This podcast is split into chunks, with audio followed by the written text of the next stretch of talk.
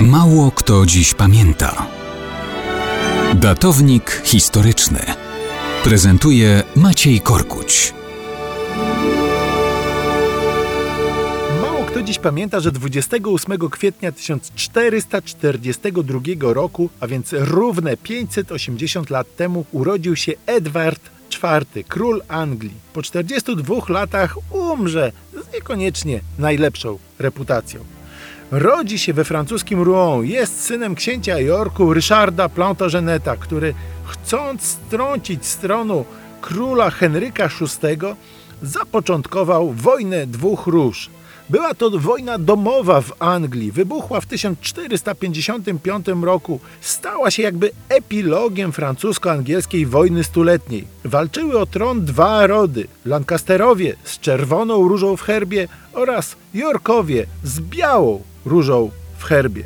Oczywiście Edward uczestniczy w walkach przeciw Lancasterom. Yorkom doradza w tym czasie Richard Neville, hrabia Warwick. Edward wspólnie z nim wkracza do Londynu i tam zostaje ogłoszony królem. Zaraz potem rozbija w drzazgi armię Lancasterów pod Taunton. Ci mieli przewagę liczebną, ale ich łucznicy strzelali pod wiatr. Dochodzi więc do rzezi. Po każdej ze stron ginie kilkanaście tysięcy ludzi. Nie brano jeńców, mordowano się za wzięcie. Zwycięski Edward i Warwick mogą być zadowolonymi sojusznikami, ale ukoronowany Edward nie zamierza być marionetką w rękach ambitnego hrabiego. Stopniowo narasta więc konflikt, który powoduje, że Warwick przechodzi do obozu Lancasterów.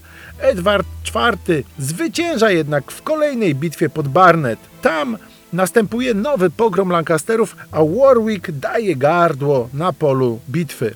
Potem Edward rozprawia się z odsuniętym od tronu konkurentem Henrykiem VI. Kiedy dostaje go w ręce, każe potajemnie zamordować. W końcu Edward zostaje panem sytuacji, ale też nie zna miary. Ze źródeł wynika, że pogrąża się w wyuzdanych orgiach i w obżarstwie suto zakrapianym alkoholem. Roztył się dramatycznie i temu współcześni przypisywali przedwczesną śmierć. Jako 42-latek ma umrzeć wskutek, jak napisano, obżarstwa, przepicia i nadmiernych szaleństw z kobietami. Ale to chyba jacyś niedożywieni zazdrośnicy musieli pisać.